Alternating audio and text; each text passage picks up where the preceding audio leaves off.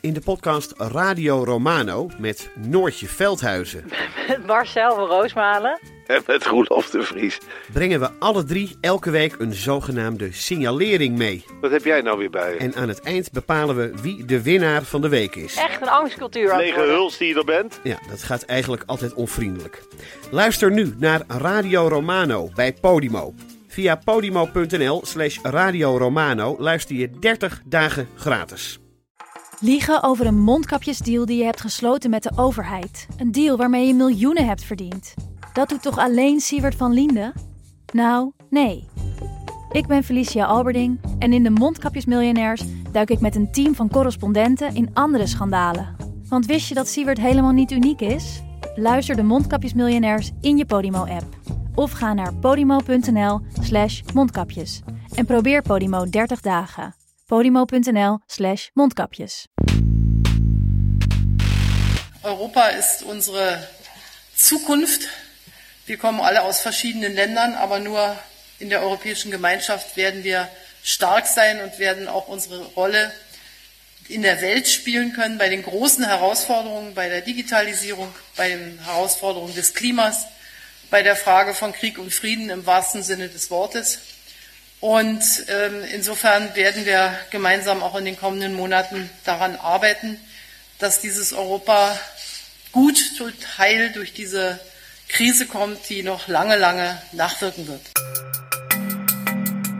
Dit is Betrouwbare Bronnen met Jaap Jansen.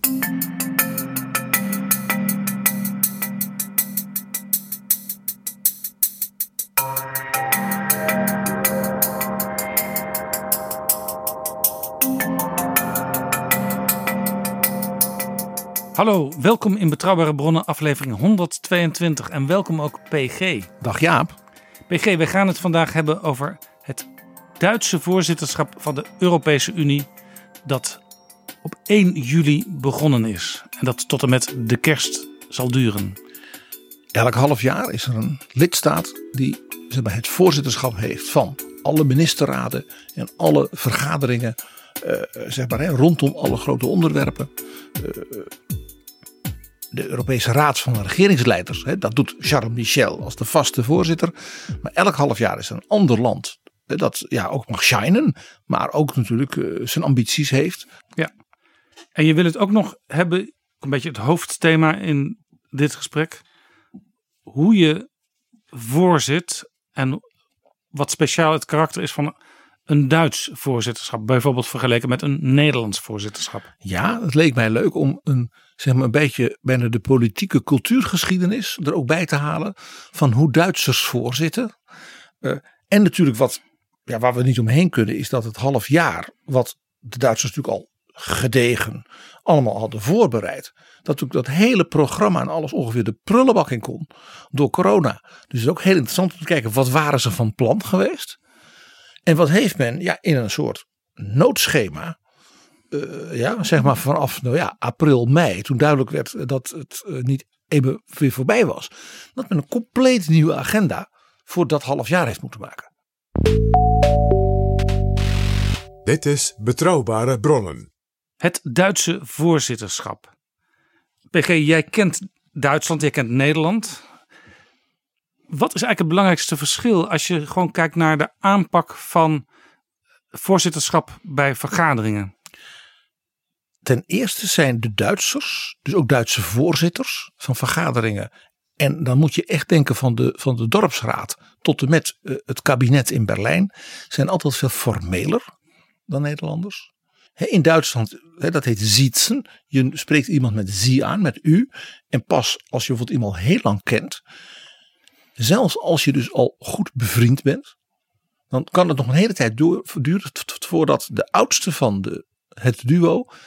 iemand het doel aanbiedt. En dat is in al die tientallen jaren die achter ons liggen niet veranderd. Het is allemaal wat vlotter geworden, ook de Duitse jeugd. Maar het is toch altijd nog formeler. Uh, en ook heel Duits is natuurlijk, het is hiërarchischer dan Nederland. Uh, de Nederlanders vindt men toch vaak een beetje een... een vloeperts, een beetje die rommelen in vergaderingen. Dat gaat alle kanten op. De Duitsers zijn geen enorme polderaars ook. He, doordat ze meer hiërarchisch zijn. In Nederland is het ook zo dat iedereen uh, in en uitloopt tijdens de vergadering. Is dat in Duitsland niet zo? Nee. Nee, de, de, de, de, de vergadering begint. Uh, en dan begint die ook. En de voorzitter begint die vergadering. Dat is allemaal, dus letterlijk allemaal wat formeler, wat geordender. Uh, maar het leuke is, de, de Duitse geschiedenis kent natuurlijk nog een andere kant. En dat is die uit het keizerrijk van de middeleeuwen. Met al die kleine staatjes, een groot koninkrijk als Bohemen, Beieren. Maar ook gewoon dat één abdis, ja, met haar, uh, uh, uh, met haar nonnen. Met, met, met, met een heleboel boerderijen die ze had. Die had, had net zoveel stemrecht als het ware in de Rijksdag. Uh, dus dat was ook heel, ja, zeg maar, gedecentraliseerd. En dat element, zeker met dus een nadruk op grote regionale eigenheid, zit er ook heel duidelijk in in Duitsland. Uh, dus dus je, zult, je zult ook vaak hebben dat als er bijvoorbeeld iets is waarbij allerlei verschillende delen van Duitsland bij elkaar komen, zomaar een Beier en een Hamburger en een Schwabe en een Hesse, dat men dan als het ware die Uh, regionale diversiteit als het ware in die vergadering ook meeneemt. Dus aan de ene kant dus wat, wij zouden zeggen wat hiërarchisch, misschien zelfs wat autoritairder. Aan de andere kant misschien ook wel weer diverser. Uh, uh, laat ik zeggen, met veel kleuriger dan wij gewend zijn. Wij hebben in Nederland naast de Tweede Kamer de Eerste Kamer. In Duitsland heb je naast de Bondsdag de Bundesrat. Ja. En dat is de vertegenwoordiging van de deelstaten. En dat is ook wel iets anders, gaat dat eraan toe dan in Nederland? Ja, de, de Duitse Bundesrat uh, bestaat dus uit een optelsom van vertegenwoordigingen van de regeringen van uh, dus de verschillende zestien landen. Dus dat is heel spannend vaak.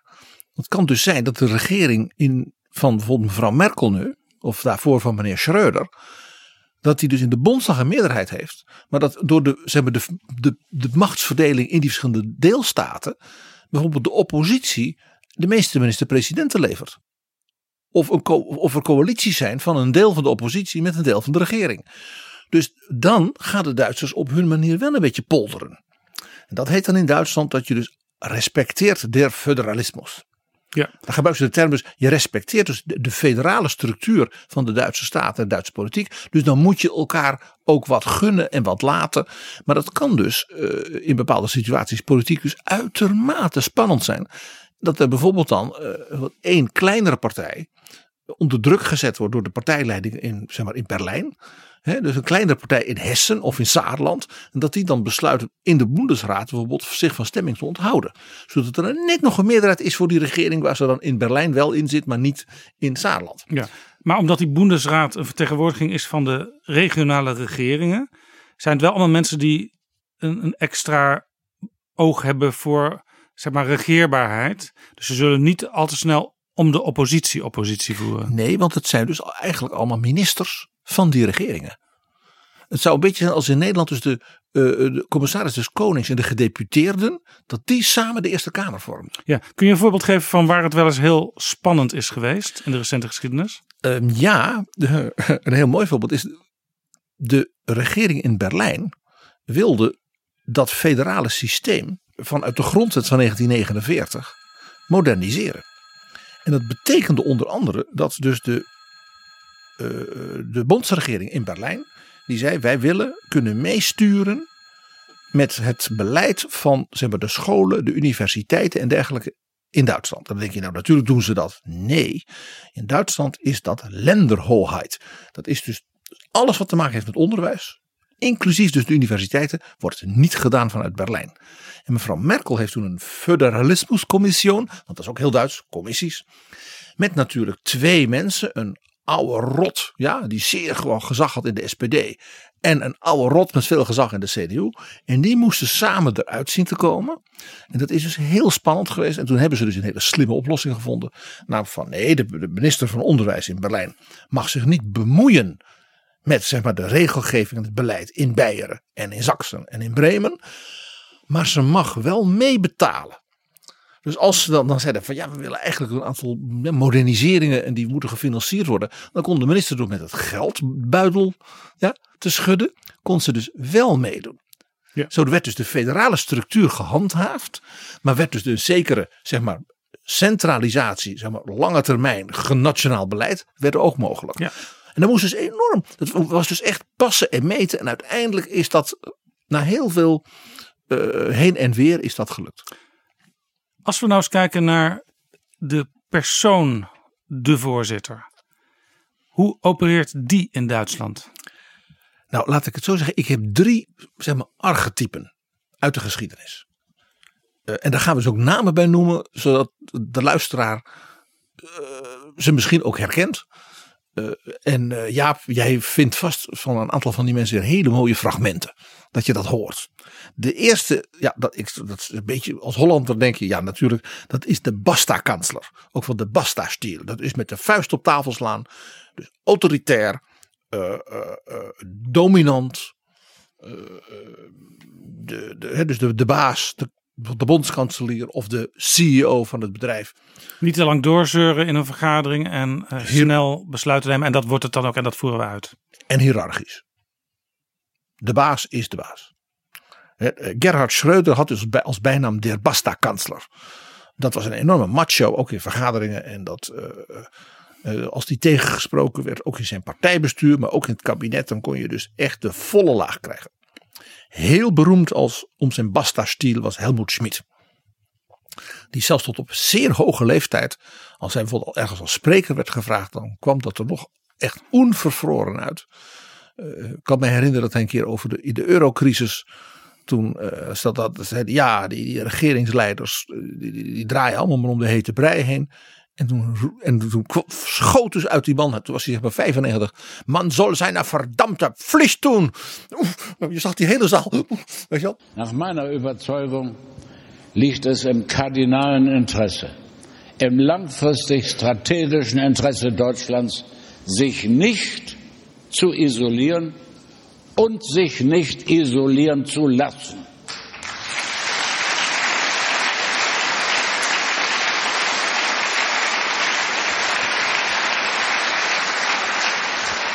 Eine Isolierung innerhalb des Westens wäre gefährlich.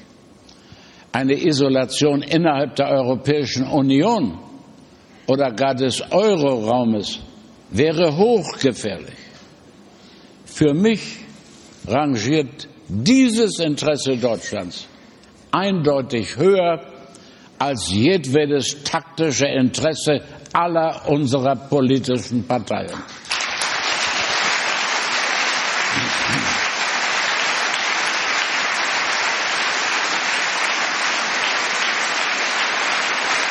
Nach meiner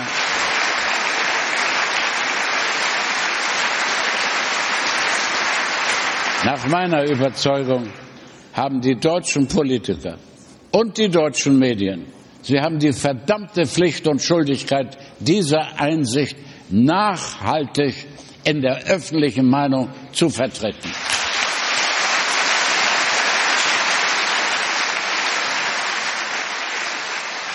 Dat was ook heel authentiek Helmut Schmidt. Ja, en in Nederland zie je vaak bij een vergadering dat iedereen aan tafel even het woordje mag doen. Is dat in Duitsland ook zo? Uh, alleen als de voorzitter dat, dat wil.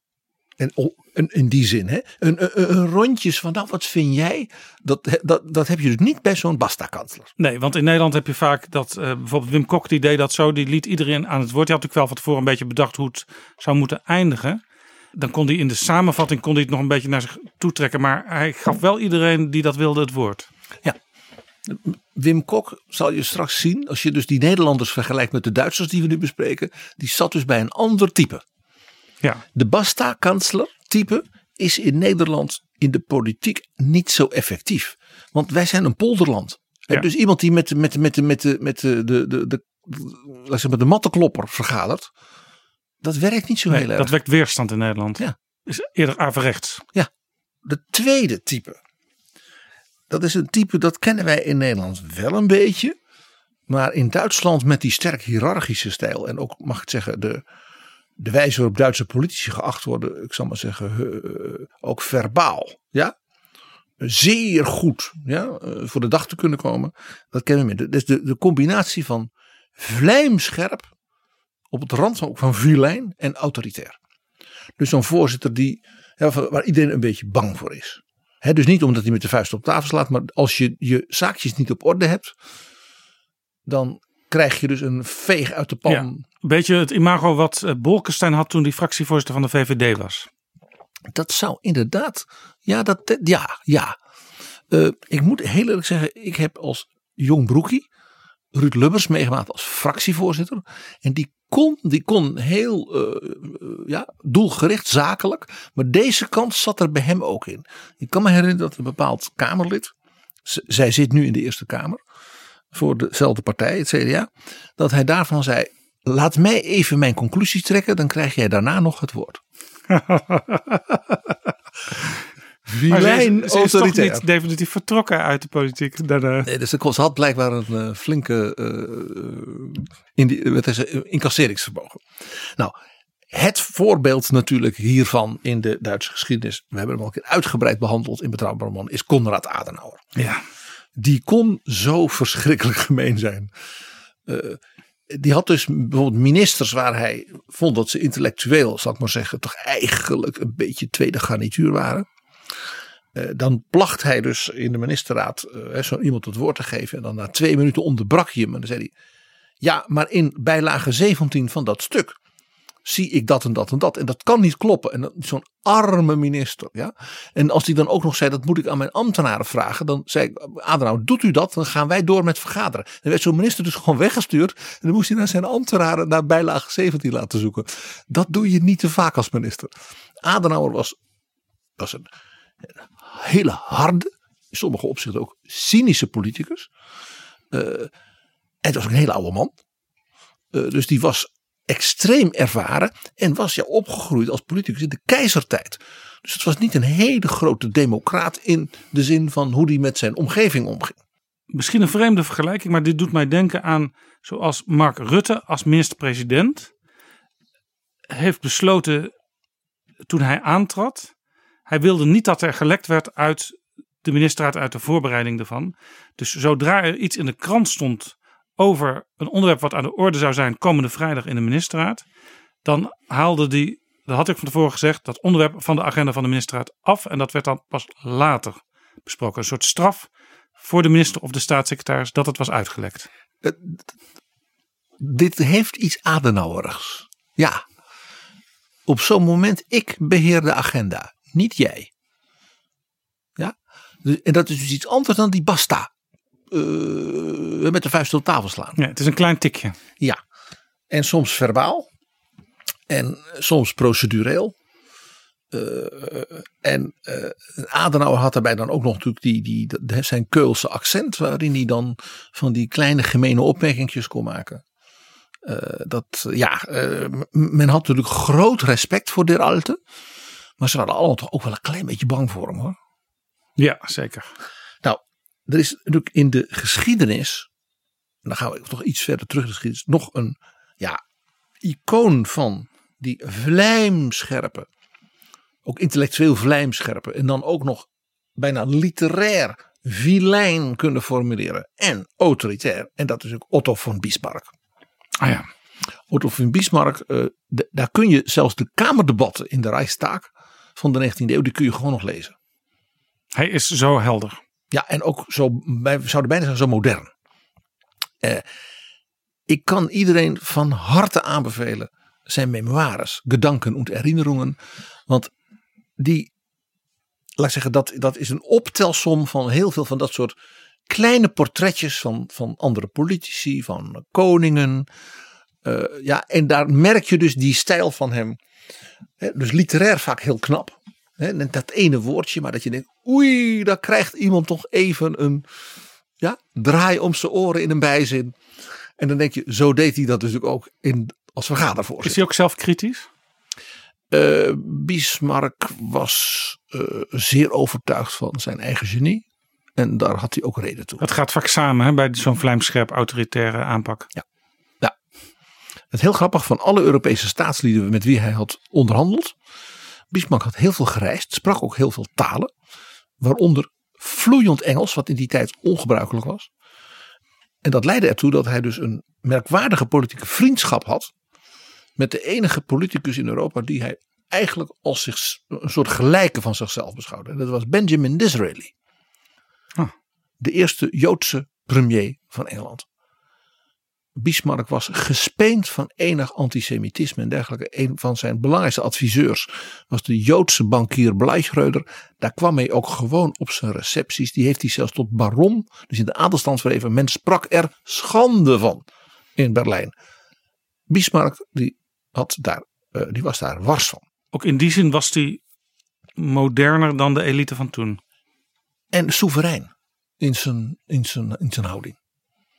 En er is nog een in Nederland niet zo bekend voorbeeld. In Duitsland, uh, zeker als je een beetje van de politiek houdt, uh, echt een, een klassieker. En dat is Herbert Wehner, ook wel genoemd der onkel, de oom. Dat was de fractieleider van de S P D, nou decennia. Zeg maar in de, in de Adenauerjaren en tot wel begin jaren tachtig van uh, de vorige eeuw. Dus misschien wel, wel dertig, veertig jaar was hij of fractieleider of de tweede fractieleider achter de lijsttrekker. En dat was een, ja, een dossiertijger.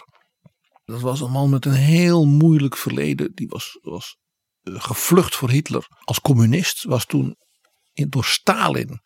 Werd hij, ja, ze is verhoord en alles. Nou, dat heeft hij allemaal nog net overleefd.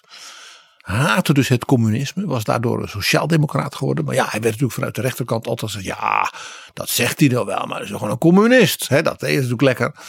Uh, had ook, nou ja, ook in zijn privéleven veel verdriet uh, in die tijd meegemaakt. Dus die man had, ja, had heel veel meegemaakt. Uh, en die was zo berucht om zijn scherpe tong in vergaderingen. Ook als voorzitter. Uh, dat uh, hij als parlementariër zo vaak door de voorzitter dus het woord is ontnomen om wat hij zei over anderen. Met name bij interrupties en zo. Dat dat werd bijna een soort cult element. En er is ooit een boekje gemaakt toen hij voor de tweehonderdste keer geloof ik uh, geschorst werd in een debat. Omdat hij weer iets had geroepen over iemand van een andere partij. En toen hebben de jonge medewerkers, dat was ook een oude man inmiddels, van zijn partij. Die hebben een soort boekje gemaakt van de, de tweehonderd uh, scheldkanonades en, uh, en schorsingen van der Onker. Dat is een, echt een uh, collectors item. Ja, en hij, hij was daarin dus uitzonderlijk. Als ik nu wel eens naar de Uh, Bondsdag kijk, dan vind ik het vrij saai. Heb ik daar gelijk in? Ja, maar dan de, de, de technische debatten zijn saai. De Bondsdag heeft natuurlijk heel veel leden. Ja. Dus dat is een, nee, maar ook, een relatief kleine ja. commissie. Dus dan heb je relatief weinig mensen in die enorme, in, in die enorme zaal. Uh, de grote debatten, zal ik maar zeggen. Uh, hè, want als je bijvoorbeeld een regierungserklärung hebt, hè, waar dus Merkel dan hè, namens de regering een soort, wij zouden zeggen, een soort algemene beschouwingen over hè, Europa, over de financiën. Uh, dat is in Duitsland wat anders georganiseerd in het parlement. Dan zit het echt helemaal vol en dan kan het kolken hoor. Maar in die zin wel vergelijkbaar met de algemene beschouwingen in Nederland? Nou, met dit verschil, bijvoorbeeld in het Duitse parlement wordt geapplaudisseerd. En ook uh, schande en bar geroepen. Maar er wordt weer niet of minder geïnterrumpeerd. Er staan geen interruptiemicrofoons. Nee, de interrupties, die, dat, dat is bijna, dat, je moet, dat, dat moet je als het ware de, de, uh, uh, met hand opsteken. En de voorzitter van het parlement, dat is dus nu Wolfgang Schäuble, heeft dus op dat, in dat opzicht hele grote bevoegdheden. Die mag dus gewoon zeggen, nee, u gaat niet interrumperen. Want de minister of de, de part, die, die andere partij, die moet zijn verhaal kunnen doen. Dat wordt soms in Nederland wordt dat ook gedaan, maar dan wordt het van tevoren door Kamervoorzitter Khadija Ariep gezegd. Uh, zullen we afspreken dat de minister eerst zijn statement kan maken. Dat hij eerst, laten we zeggen, tien minuten kan spreken. En dat we niet interrumperen. Maar dat moet al van tevoren worden afgesproken. En dan is het vaak zo dat ministers zeggen, ja, ik heb een blokje. En dan mag je dan aan het eind van dat blokje interrumperen of zo. Dat, in Duitsland is dat ook hier weer, wat aan het begin zeiden, allemaal wat formeler. En ook wat hiërarchischer. He, dus Wolfgang Schäuble en ook zijn voorganger als, als voorzitter van de Bundestag heeft dus een grote uh, bevoegdheden. Ook, en van de voorzitter van de Bundestag wordt ook sinds de oprichting van de Bondsrepubliek een groot politiek moreel gezag verwacht. Dus de Bundestag-president die houdt ook uh, vaak dus veel toespraken op gedenkdagen en bij dat soort dingen. En dat is dan echt, uh, dat staat bijna op het niveau van de bondspresident. He, dus sommige ja. bondsdagvoorzitters ja. hebben dus bijvoorbeeld door die toespraken die ze hielden uh, groot ook politiek moreel gezag ont, uh, verworven. Ja, jij noemde de Basta-stijl, je noemde de, de vlijmscherp autoritaire stijl. Zijn er nog meer stijlen? Ja, er is er nog één en die Daarvan zeg ik, daar komt dus die, dat middeleeuwse keizerrijk naar voren. Namelijk al die verschillende koninkrijkjes en, dat, en die Rijksdag moest dan toch onder voorzitterschap van de keizer tot een besluit komen. En had je ook nog die, de zeven keurvorsten. Nou, die, en dat is de modererende stijl. Dat lijkt mijn, een beetje op, op de Nederlandse stijl. Bijna een beetje bolderend. Maar een beetje afwegen, oké, okay, dus de, de, hè, die vinden dat en die vinden dat. Die stijl, zoals jij Wim Kok schetste, heel kenmerkend daarvoor was Willy Brandt. En Angela Merkel is natuurlijk, hè, die wordt ook echt genoemd die modererende kanslerin. En uh, ook heel interessant als je Kok en Merkel naast elkaar zet.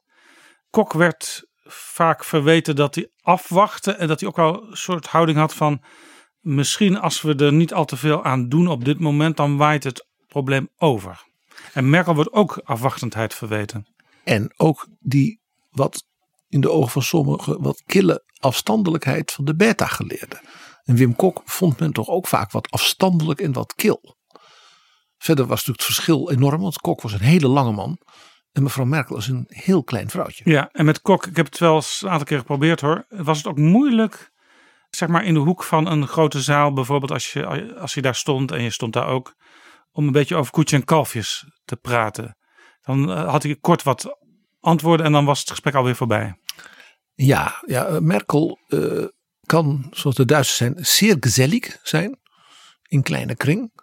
Ik heb één keer na een toespraak die ze heeft gehouden, uh, ben ik bij haar geroepen. Omdat het antwoord op die toespraak van een Nederlandse politicus haar zo had getroffen. Toen heeft die politicus gezegd, ja, hij heeft dat geschreven. Toen moest ik erbij komen. En dat was dus vanuit haar inhoudelijke belangstelling. En wat mij dus opviel toen, is dat je dan ook de ruimte van haar kreeg. Vanwege, zij was geïnteresseerd in de inhoud. Hoe kwam u ja, daar zo zij wilde bij? Dus ook gewoon naar de bron van het verhaal. En dat was dus buitengewoon, buitengewoon hartelijk, heel ja. charmant. Ja. Uh, maar duidelijk uh, doelgericht. Het ja. was niet voor koetjes en kalfjes. Uh, dus ik werd ook bedankt. Ja. En, uh, maar in nou, die zin is zij dan uh, niet extreem hiërarchisch. Want je hebt ook in Nederland wel ministers die nooit met de wat lagere ambtenaren spreken. Terwijl je hebt ook ministers die willen juist ook de, de dertigjarige ambtenaar die het rapportje geschreven heeft spreken. Ik ken een minister van Onderwijs, I A Diepenhorst. Die placht gewoon door het gebouw van het ministerie te lopen. En dat was nog in de tijd dat de televisie nog niet overal was. Dat die mensen helemaal niet wisten dat die meneer de minister was. En dan liep hij naar binnen en dan zei hij, wat doet u zo al? Ja. En dan ging je gewoon een kopje koffie drinken bij zo'n afdeling. En dan zat hij met een paar van die ambtenaren te praten. En dan hoorden ze achteraf, dat was de minister. Ja, ja. Je hebt ook departementen die zijn zo hiërarchisch ingesteld dat daar enorme paniek ontstaat als een minister zomaar, zeker een nieuwe minister, zomaar zoiets doet. Zeker, zeker. Uh, maar, maar Merkel kan dus, hè, aan de ene kant die, wat ik altijd zeg, die, die, die ingetogen beta-geleerde, de domineesdochter, hè, altijd wat, wat afstandelijk.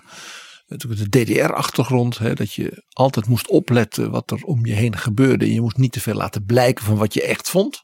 Hè, dat, als je daarin opgroeit, dan zit dat in je. En tegelijkertijd dus, ze kan dus heel, heel gezellig zijn en heel uh, vrolijk. En ze is dus fameus om haar imitaties. Zij kan dus alle andere wereldleiders. Trump doet ze, Mark Rutte doet ze. Ja, en uh, je, je schijnt van haar Poetin echt bang te worden. Maar haar absolute succesnummer was Nicolas Sarkozy. Dat, dat, dat licht uh, A D H D'ige, uh, opgewondene. Uh, en dan deed ze ook zogenaamd Frans. Dat zou ik heel graag eens willen zien. Want ik, ik, ik, Merkel is natuurlijk zelf de rust zelf. Laat, laat ik zeggen, ik, ik, ik heb het dus uit verschillende bronnen gehoord. Hoe leuk ze het dus kan zijn. Uh, maar dat is iets wat, dat is echt in kleine kring. Maar dat moet, het moet echt, uh, laat ik zeggen, van grote hogeschool kom ik. Ja, dit waren denk ik wel de, de meest uh, uiteenlopende stijlen, hè? Deze drie stijlen. En het grappige is, dus je, je hebt mij dus meteen horen zeggen dat dat dus te maken heeft dus met die soms hele diepe wortels in de Duitse politieke cultuur. Hè? Zelfs dat keizerrijk in de middeleeuwen. Bismarck natuurlijk, die man die in zijn, in zijn eentje dat nieuwe keizerrijk hè, van Pruisen hè, maakt met keizer Wilhelm. Ja, dan moet je dus echt zo'n hele autoritaire, maar ook vlijmscherp zijn politiek. Hè, dat je zegt, ja, er is maar één iemand in Europa. Ja, die kan met mij op, ja, qua politiek I Q. En dat is Disraeli. Ja, dat was ook een briljante man. Hè? Dat, ja, die waren aan elkaar gewaagd. We slaan het Hitler-tijdperk over.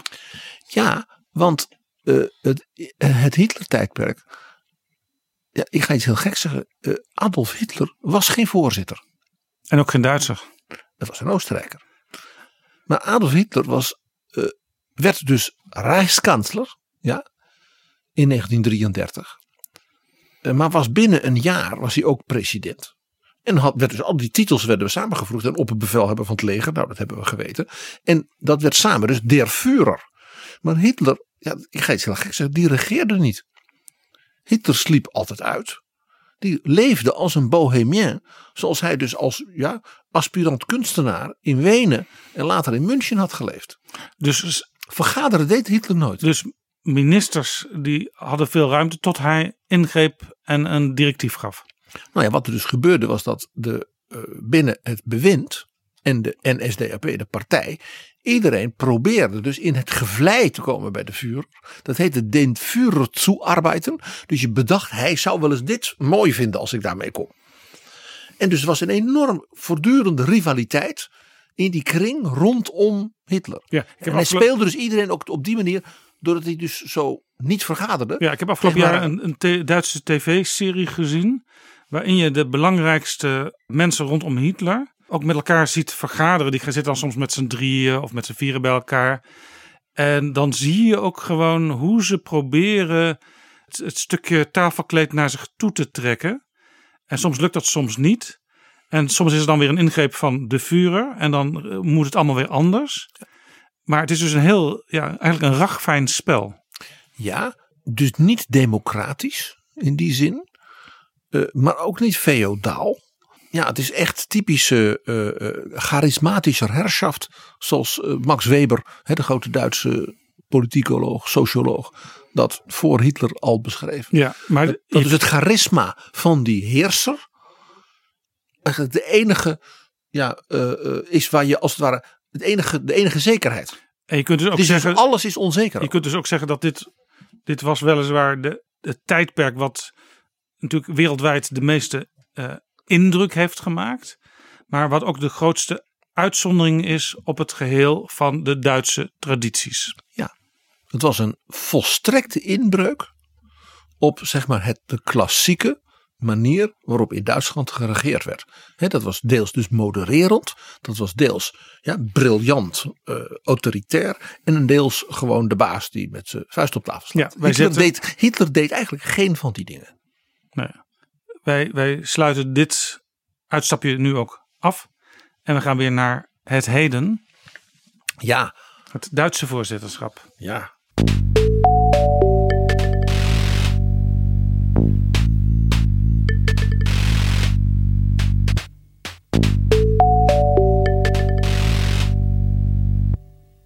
Toen je de agenda van de Europese Unie zag, hè, zeg maar een jaar geleden. He, toen hadden we de Europese verkiezingen. Toen trad dus de nieuwe commissie aan. Onder leiding van Ursula von der Leyen. Je kreeg Charles Michel. Je kreeg uh, Christine Lagarde. En toen zeiden ze. Nou dan komt dus dat uh, uh, Kroatische halfjaar. Dat is mooi. Dat land doet het voor het eerst. Uh, en dan komt het halfjaar met Duitsland. En zeiden ze nou kijk maar naar de agenda. Dat is natuurlijk in belangrijke mate het, ja, het afscheidsfeest van Angela Merkel. Ja, we hebben ook een aflevering van Betrouwbare Bronnen gewijd, aflevering zestien was dat, aan de wijze waarop Angela Merkel haar afscheid uit de politiek voorbereidde. Ja, en dit zou, als je keek ongeveer naar hè, de, de, de, de, de verhoudingen, hè, het tweede halfjaar van twintig twintig, nou twintig eenentwintig hè, kwamen er dan verkiezingen in Duitsland, dus ze mocht nog één keer zeg maar gloriëren op het Europees toneel en dat werd haar door iedereen ook gegund. Ja, ja. En daar kwam natuurlijk nog iets bij. Het is het halfjaar waarin alles ongeveer herdacht wordt ja, wat ertoe doet. De val van de muur, het aantreden van Solidarność, het, ja, de, de verkiezing van Václav Havel. Dus in een heleboel landen in Midden- en Oost-Europa is het dus ook een moment van, ja, van, van, van herdenken. En wat is er dan mooier als mevrouw Merkel die dat allemaal zo heeft beleefd. Ja, in zo'n dictatuur ook gewoond heeft. Dat die als het ware een beetje de hoofdpersoon is. Ja, een soort historische sublimering zou je ja, kunnen zeggen. Ja, heel mooi. En, en, en, en het is ook een beetje, ja, zij neemt ook daarmee afscheid, was het idee van het Europese toneel. He, zoals ze toen in haar toespraak, waar wij het stukje ook van hebben laten horen in die Betrouwbare Bronnen editie. Dat ze zei, ik was warempel niet geboren om kanselier te worden. Laat staan de voorzitter van de C D U. En nou, dat is een beetje dus ook van, hè, wie had ooit kunnen denken dat deze uh, uh, ja, beta-geleerde van de Academie van Wetenschappen uh, uh, van Oost-Berlijn, dat die ja, de, de, de, de dominante figuur, hè, de leader of the Free West, uh, zou zijn. Het is ook een onwaarschijnlijk levensverhaal. Dat kun je nu al vaststellen. Nou, dus het was een soort tournee van Merkel. Het was een optelsom van mooie nationale en Europese ceremonies. En de nieuwe commissie en Michel en Lagarde waren dus allemaal net goed ingewerkt. Dus men kon aan de slag. En het mooie was natuurlijk dat je dan een voorzitter had, hè, in dat half jaar. Dus de Duitse regering met mensen als Olaf Scholz en Peter Altmaier en Angela Merkel. Waarvan je dus weet, ja, dat, die kunnen dat. Ja, ik zag deze week een foto uit tweeduizend zeven van een Europese top. Waar eigenlijk iedereen van verdwenen is inmiddels. Maar Merkel die stond daar en Merkel is er nog steeds. Zij is dus de meest ervaren in het Europese spel. En ook in de G zeven en de G twintig en dergelijke. De agenda die men zich dus had voorgesteld, die was ook helemaal toegesneden. Dat hadden die Duitsers natuurlijk heel goed, goed gedaan. Op Merkel. Maar twee dingen waarvan je denkt, ja, dat is Merkel. Dat wil zij in dat half jaar nog. Het eerste was een groot geopolitiek thema. Ze zou organiseren de topconferentie van China met de E U. Mevrouw Merkel heeft iets met China. Ze ging als kanselier nou, zeker twee keer, soms drie keer per jaar op bezoek. Dan uh, voor overleg, dan voor, met een Duitse handelsdelegatie, dan met bijvoorbeeld alle universiteiten, dan met een kunstding. En dan was ze altijd natuurlijk bij uh, de premier, maar meneer Xi ontving haar ook altijd. En daarvoor meneer Hu Jintao en zo. De nieuwe zijderoute, die loopt ook door Duitsland. Ja, uh, Merkel heeft dus daar oog voor.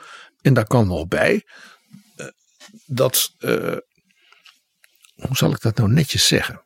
Merkel had de voorbije jaren met Poetin en nu met Trump, maar ook met mensen als Erdogan, een beetje het idee gekregen, er zijn in de wereld eigenlijk twee volwassen, cultureel gearchiveerde mogendheden.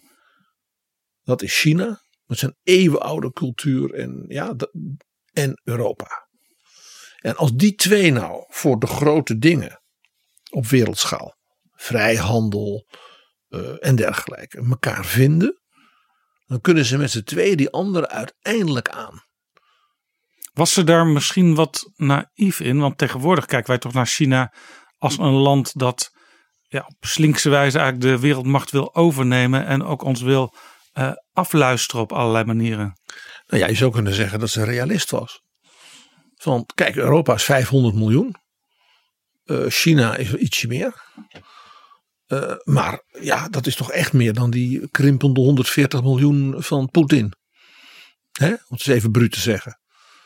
Uh, dus in dat opzicht is dus Europa als ja, kerncontinent van economische welvaart, uh, kennis, ja, uh, bedrijvigheid, cultuur. Natuurlijk voor China wel een partner waar je nou, met respect mee omgaat. Ja, en aan de andere kant is het ook zo dat, je, dat, het, dat het goed is om je aan China te spiegelen. Want zij gaan natuurlijk steeds sneller in technologische vooruitgang. En Europa moet proberen dat bij te houden. Of misschien wel weer op een bepaald moment te overvleugelen. Want anders, anders heb je het voortouw niet meer. Nou ja, en er is nog een interessant element. China vergrijst ook heel sterk. Net als Europa. Nou, ik ga iets heel gek zeggen, Jaap. Hierin zie je ook iets van het rolmodel van Angela Merkel. Angela Merkels rolmodel, dat portret hangt ook op haar kamer. Een klein portretje uit de achttiende eeuw. Een Duitse prinses. Die Duitse prinses werd uitgehuwelijkt. Liet haar minnaar, haar man, vermoorden zodra hij op de troon kwam. En werd toen de tsarina Katharina de Grote. Zonder enige twijfel een van de meest bijzondere, succesvolle en ook ja, fascinerende personen uit de Europese geschiedenis. Katharina de Grote. Van Rusland. En jij weet dat Angela Merkel natuurlijk heel erg goed Russisch kan. Want in de D D R heeft ze zelfs prijzen gewonnen als scholier voor haar opstellen in het Russisch. Katharina de Grote was dus waarschijnlijk voor het meisje Angela Kaester een soort fascinerende vrouw. Hè, en dan ook nog die taal die je, die, hè, de literatuur die je dus zo fascineert. En Katharina de Grote was natuurlijk ook zo iemand die, ja, die, bekeek, die keek op wereldschaal. En ja, die maakte ook uh, afspraken met de grote heersers elders. En er werd Polen opgedeeld. En hè, met Madame de Pompadour in Versailles en Maria Theresia in Wenen zei ze: nou, wij gaan als drie dames die Frederik de Grote van Pruisen kraken. Dat is nog bijna gelukt ook. Ja, interessant ook. Zij, zij heeft dus als rolmodel een vrouw in een wereld waarin ook zij nog steeds een van de weinige echt topvrouwen is. En wat bijzonder was van Katharina de Grote was dat, dat natuurlijk in het oude Rusland. Maar zij als Duitse prinses, hè? Sophie van Anhalt-Zerbst. Ze heette Sophie. En dus omhoog komt aan dat hof. En ja, om ze heen natuurlijk allemaal mannen. Ja, maar dat is in zekere zin op het allerhoogste politieke niveau in grote lijnen nog steeds zo. Zeker. En daarom was het zo bijzonder dat op een bepaald gedeelte van haar bewind, van Katharina, dat ze dus en in Oostenrijk, Hongarije, bij Habsburg, en in, in Versailles, dat daar dus twee andere vrouwen, zeg maar, het voor het zeggen hadden. Dat was heel bijzonder in die tijd. Dat was echt een, een uitzonderingsfase, als het ware, in de Europese geschiedenis. Ze waren toen verder dan wij nu zijn. Uh, ja, dat, je zegt het. Dat idee van, zeg maar, een global vision. En daarbij eigenlijk dealen ook op dat niveau. Dat daarin zie ik dus Merkel die zich spiegelt aan Katharina. Hier speelt natuurlijk nog iets, dat haar zorgen zijn bekend over de handelsoorlogen, een eventuele herverkiezing van Donald Trump.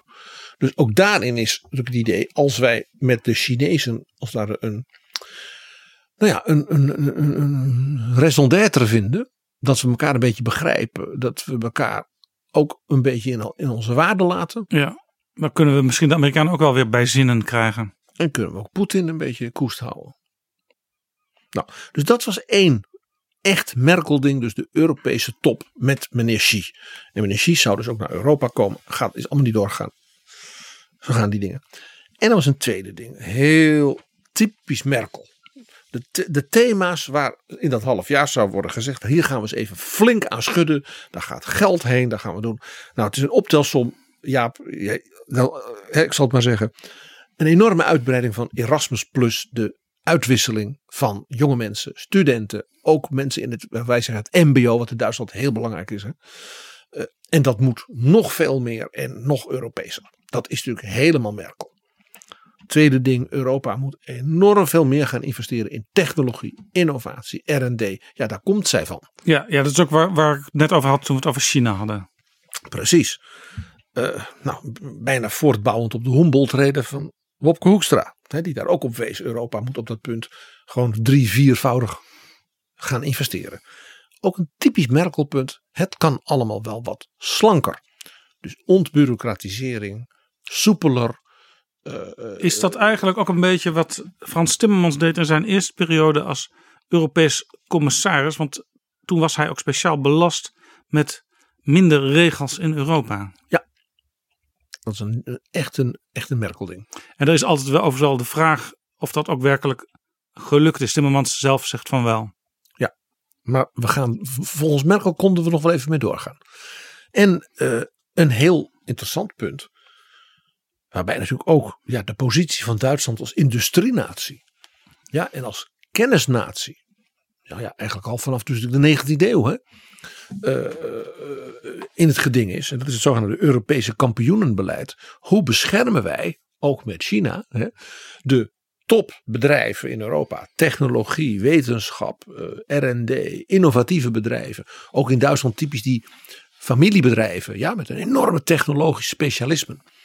Hoe, hoe bescherm je die in een ruige wereld? Hè, zoals die nu in toen en maand aan het worden ja, is. De, de Duitsers waren, Peter Altmaier heeft het daarover gehad in uh, Betrouwbare Bronnen. Die waren daar al een, een de hele tijd geleden mee bezig. Maar de Europese Commissie heeft dat steeds afgehouden. Hè. Er was bijvoorbeeld toen sprake van een fusie tussen Siemens en Alstom. Dat ging over snelle treinen. Maar nu nu we toch in een soort crisis terecht zijn gekomen, economische financiële crisis door corona, zie je ineens dat er veel meer aandacht is bij allerlei Europese lidstaten en ook bij de Europese Commissie. Om toch eens te gaan kijken, moeten we niet wat meer aan Europees industriebeleid doen? Ja, Peter Altmaier zei het al in het gesprek met ons. Wie het nog nadrukkelijker zei, we hebben er ook met z'n tweeën flink over gediscussieerd, was natuurlijk Manfred Weber. De lijsttrekker van zeg maar, de Christen-Democraten in Europa voor de Europese verkiezingen. En toen was dat echt een groot thema. Toen hebben we hem ook weer gevraagd van Peter Altmaier zegt dit. Maar de Europese Commissie uh, met zijn opponentenlijsttrekker Mar- Margaretha Vestager. Die zijn wat liberaler. Die, eh, en hij zat dus duidelijk op de lijn van meer van Altmaier. Ja, je bedoelt liberaal in de zin van uh, de markt moet zijn werk doen en... Uh, De, de commissie is dan marktmeester, maar die gaat niet interveneren om bepaalde uh, bedrijven of industrieën voor te trekken. Het is heel interessant dat we, nou Jaap, uh, een jaar, dik een jaar na die gesprekken met Altmaier en Weber, die waren in januari, februari van uh, twintig negentien, we dus een, een duidelijke ja, wende, om het in het Duits te zeggen, wat betreft de koers van Uh, van Europa, zowel de nationale staten als de commissie. En dat is meer in de lijn dus van Peter Altmaier en Merkel. Ja, heeft misschien ook iets mee te maken dat de voorzitter van de commissie een Duitse uh, mevrouw is, Ursula von der Leyen. En een partijgenoot. En zij komt natuurlijk uit uh, het kabinet waar wat daar al over sprak. Ja, dat is heel interessant dus hoe, hoe wij nu als podcastmakers door de gesprekken die we nu toch hebben, we nu bijna, zijn bijna het einde van het tweede seizoen. En je ziet dus al door de gesprekken bewegingen. Politiek, geopolitiek zelfs. Met andere woorden, mensen luisteren naar betrouwbare bronnen. Dan hoor je dingen die later uitkomen. Maar ja, dit was natuurlijk allemaal uh, het idee van de agenda van dat half jaar.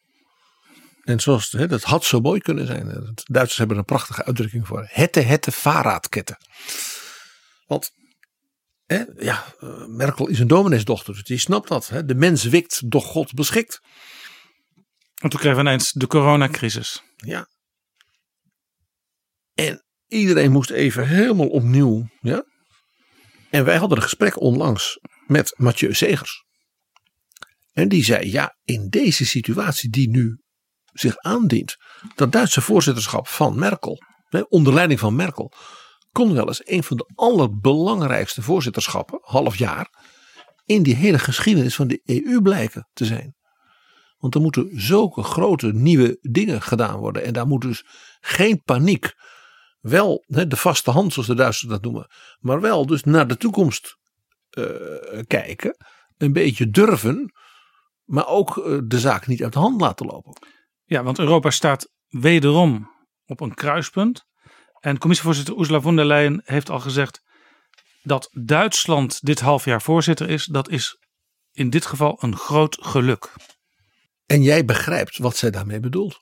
We hebben de meest ervaren, bezonnen, zoals de Duitsers dat noemen, voorzitter die we maar kunnen bedenken. Een vrouw zonder veel grote ijdelheid voor zichzelf. Daarom dat ze die Sarkozy zo goed kon nadoen. Uh, uh, Maar wel een wetenschapper, wel iemand die dus diep nadenkt over de dingen en dus niet zomaar besluit. Hè. Ze wordt wel eens aarzelend, zouderend genoemd. Maar ja, dat modereren, samen tot een oplossing komen, dat kan ze misschien wel als geen ander. En ik denk dat dat is wat Ursula von der Leyen bedoelde. Zullen we misschien even luisteren? Mevrouw Merkel heeft voorafgaand aan het voorzitterschap op een zeg maar meer interne conferentie van de Konrad Adenauer Stiftung. Dat is het wetenschappelijk bureau van haar Christendemocratische Partij. En die heet natuurlijk naar Adenauer. Heeft ze dus gesproken op ja, een soort seminar met ja, de top van de Duitse politiek, de Duitse economie, de Duitse, hè, ik ken dat wel, over wat gaan wij nu doen, hoe gaan we dit aanpakken. En dat is natuurlijk heel leuk, want dat is niet een soort meer formeel praatje, zal ik maar zeggen, maar dat is als het ware met haar ja, naaste partijgenoten, medewerkers, vertrouwelingen, met wie ze dus als het ware in discussie gaat over wat gaan we nu doen. En daar hebben we geluid van. Wenn Europa sich und seine Werte in der Welt behaupten will, das wollen wir, das müssen wir, dann gelingt das nur, wenn wir sowohl stärker als früher unser Schicksal in die eigene Hand nehmen, als auch als verlässliche Partner der westlichen Werte- und Interessengemeinschaft agieren. Beides gehört für mich zusammen. Dat was Angela Merkel op een seminar van de Konrad-Adenauer-Stiftung over het Duitse voorzitterschap. En er is nog iets, ook weer heel Duits hoor. Heel Duits. Er is dus een compleet document gemaakt. Dat, uh, dat is zeg maar de agenda van het Duitse voorzitterschap. Helemaal thematisch opgebouwd. En daar zie je dus hoe ze van de nood een deugd zijn gaan maken. Van corona en dergelijke. En dat document, dat heb ik hier bij me. Uh, dat is keurig gepubliceerd per één juli. Ja? Ja. Op een speciale site. En de titel van het stuk is Gemeinsam Europa wieder stark machen. Samen Europa weer sterk maken. En waarschijnlijk is het woordje wieder eraan toegevoegd in de coronacrisis. Dat is een hele mooie, ja. En ik lees gewoon even het tweede paragraafje meteen van de inleiding voor. Alleen als we het coronavirus duurzaam weten in te dammen, in de Europese economie investeren, ons innovatiepotentieel uitbuiten en de sociale samenwerking versterken, kunnen de Europese Unie en de lidstaten deze crisis blijvend en effectief overwinnen. We zullen gezamenlijk en afgestemd moeten handelen in Europese solidariteit en op basis van onze gezamenlijke waarden.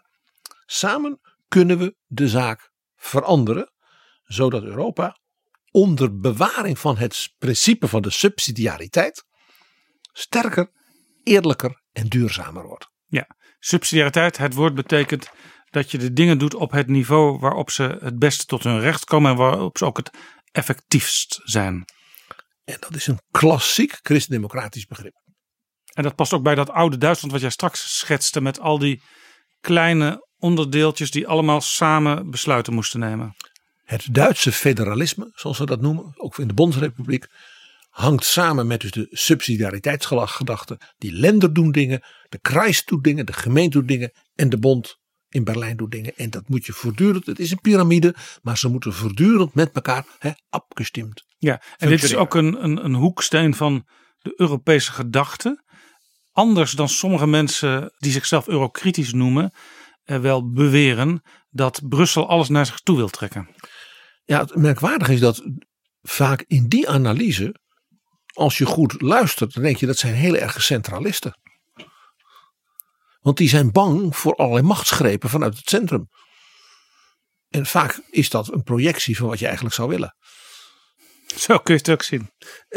Terwijl de Duitsers dus vanuit hun diepe traditie, waar we het ook over hadden, dus dat subsidiariteitsprincipe, het feit dat je dat meteen in de tweede paragraaf noemt. Ja. En dat federalisme, dus in Europa ook federalisme niet federalisme is, zoals de Brexit discussie al zei. Hè? Europees federalisme is centralisme. Nee, het is juist het omgekeerde. Ja, ook hierin was het nazi-tijdperk de uitzondering en misschien voor een deel nog verlengd met het D D R-tijdperk. In de D D R heeft men, om dat communistisch centralisme te versterken, met opzet de hele structuur van het land hem overgedaan. Heeft alle oude Länder, dus Thüringen, Anhalt, Mecklenburg, allemaal kapot gemaakt. En nieuwe zeg maar, provinciale hoofdsteden gemaakt. Waarbij die grenzen precies met opzet dwars door die oude grenzen liepen. Ja, en heel interessant heb jij verteld uh, in een van de verhalen over de val van de muur. Toen Duitsland richting de uh, Wiedervereinigung ging.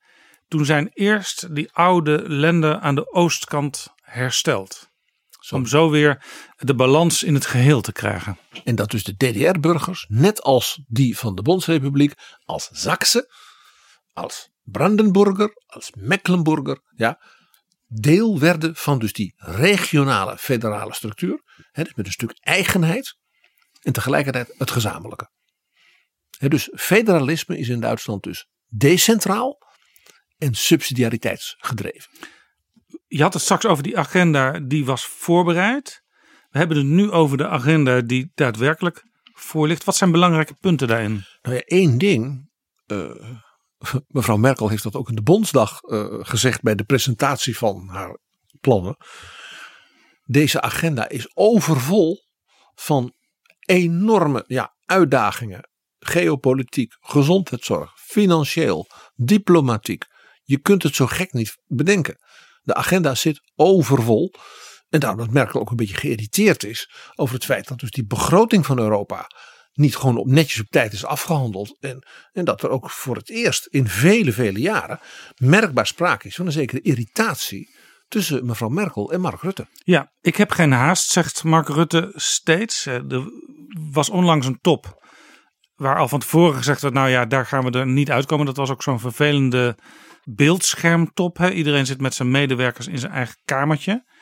Uh, en de komende top op zeventien juli, die zal wel weer echt plaatsvinden in Brussel, zodat ze elkaar in de ogen kunnen kijken en ook af en toe bilateraal en trilateraal apart kunnen gaan zitten. Biechtstoelprocedures. Want dat werkt uiteindelijk toch het beste. Wat ik het meest opvallende vond, Jaap, in dit verband, het Duitse voorzitterschap komt. Nederland wordt als lastig ervaren. Jij en ik zeggen, maar Moetie en Mark, hè, we hebben het er al eens een keer samen over gehad, over die hele bijzondere verstandhouding. Wie kwam er naar het torentje? Emmanuel Macron, een staatshoofd. Merkel is geen staatshoofd. En die kwam naar het torentje. Nou, dat was dus heel duidelijk een strafexpeditie van Duitsland en Frankrijk. En Merkel had zoiets van, ik heb het een beetje gehad met die Nederlanders. Uh, Ga jij maar, staatshoofd, namens mij en zeg ze eens even flink de waarheid. Ja, want een, een, een wat langere tijd geleden kwam Merkel zelf nog naar het torentje. En dat was echt een soort vriendschappelijke bijeenkomst. Dat was, wij waren daar beide bij. Dat was, ja, de ontvangst was van een hartelijkheid. Ja, overigens zie je bij Rutte dan ook weer niet een enorm verschil. Hè? Want Macron en Rutte gingen daarna eten in, een, uh, een, een, in de vleeshouwerij op Scheveningen. En de foto's daarvan, dat ziet er ook uit alsof het ja, gezworen kameraden zijn. Tuurlijk. Je blijft beleefd. Toch nog één ding, P G. Want Duitsland kijkt wat, wat, wat, ja, wat geërgerd naar Nederland. Naar, naar Mark Rutte en naar Wopke Hoekstra. Maar alle waarnemers zeggen toch ook dat Duitsland zelf een U-turn genomen heeft. Als het gaat om het Europese geld. De Europese begroting. Ja. Uh, deze dagen, Jaap, was in de Bondsdag het grote debat over zeg maar, het nationale plan van de regering van mevrouw Merkel. Voor het ja, opvangen van de crisis. En daar werd besloten om uh, de begroting op te rekken. Nog in twintig twintig met honderdzevenentwintig miljard de euro. Duitse begroting. Ja. En uh, de C D U en Peter Altmaier zeiden op Twitter. Dit doen wij. Dat doen wij met vertrouwen, heel belangrijk, hè? Dus niet paniek. En dat kan doordat zij de afgelopen jaren verstandig zijn geweest. En wij hebben gezorgd voor de schwarze nul. Ja. Oftewel een begrotingsoverschot. En dat is precies dezelfde methode die Nederland heeft toegepast. Waardoor Wopke Hoekstra in het begin van de coronacrisis ook kon zeggen ik heb diepe zakken. Uh, maar waar Nederland dus tegelijkertijd zegt uh, wij kunnen ons heel veel veroorloven. Maar Europa als geheel en zeker het, het zuiden kan dat niet. En Merkel zegt daarover, ik hou daar niet van om te praten over het zuiden, het noorden, het oosten. We hebben één gezamenlijk Europa en we hebben ook allemaal gezamenlijk belang dat de economie weer opleeft. En Merkel had ook zoiets uh, van, ja, maar die mensen die zo ziek zijn, die hoge bejaarden elders, dat is niet het zuiden. Dat zijn de opa's en oma's van lieve kinderen. En ze dat zegt, was, dat, ik ga het heel erg zeggen, hierin zeg je ook de domineesdochter. Ja, en ze zegt, dat virus, dat kun je niemand kwalijk nemen, dat overkwam ons allemaal. Dus dat moeten we ook gezamenlijk aanpakken. Dat zat dus ook in die tekst, ja, van die openingspassage, van we zullen dat dus samen moeten doen op basis van onze gezamenlijke waarden. Ja. Dus he, dat, dat is een economisch, ja, een economisch vraagstuk, het is een geopolitiek vraagstuk. Maar als je de, je gezamenlijke waarden daar niet meer mee voorop zet, dan gaan we het dus samen niet redden. Wat ik heel interessant vond, vorige week had het Nederlandse tv-programma Nieuwsuur een verhaal over het Duitse voorzitterschap. En daar kwamen drie mensen aan het woord. Dieter Kempf, hij is de voorzitter van de Duitse werkgevers, zeg maar de Hans de Boer van Duitsland. Monika Schnitzer, zij is lid van de Economische Raad der Wijzen. En Michael Roth, hij is de, de staatssecretaris voor Europese Zaken van de S P D. En zij zagen het alle drie als taak om de Nederlandse kijker uit te leggen hoe belangrijk het toch is om als Europa nu stappen vooruit te zetten en niet langer te lamenteren als het over die begroting gaat en dat Europese herstelfonds. Ja, heel opmerkelijk. Dus in Duitsland is een breed gedragen uh, soort consensus. Hier zie je dus ook weer die modererende stijl van Merkel als voorzitter. He, geen basta, uh, modererend, maar wel dus een breed draagvlak. Uh, politici, bedrijfsleven, de wetenschap, wij zouden zeggen het maatschappelijk middenveld, de Länder, dus die zestien premiers die allemaal zeggen, Duitsland heeft er belang bij dat het in die andere landen van de Europese Unie ook goed gaat. En zeker als de mensen daar verschrikkelijk ziek zijn, dat we daar niet gaan zitten pietenpeuteren, maar dan gaan die mensen helpen. En dat is alleen maar goed voor Duitsland. Ja, en je kunt je dus afvragen, denk ik, als op zeventien juli er wel een compromis uitkomt, wat toch voor een groot deel naar de Duitse wensen zal, zal zijn, denk ik, en daarmee ook naar de Franse wensen, of Nederland dan niet een nederlagenstrategie heeft gevoerd in de afgelopen maanden. Dat gaan we afwachten.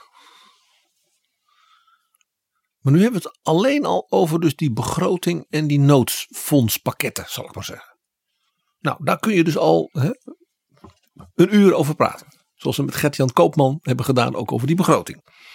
Maar als ik je nou vertel dat mevrouw Merkel in het komend half jaar, en daar zat ze echt niet op te wachten, ook nog Brexit moet managen namens heel Europa. Ja, Michel Barnier doet wel de onderhandelingen, maar de uiteindelijke besluiten worden natuurlijk genomen ja, met het Duits voorzitterschap en natuurlijk de Europese ja, Raad. En we weten nu dat Brexit doorgaat, dat op de laatste dag van dit jaar het echt de allerlaatste dag is van de U K in de Europese Unie.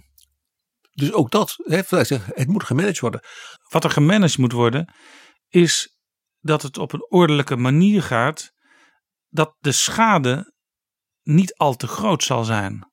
Want het kan ook zomaar helemaal vastlopen.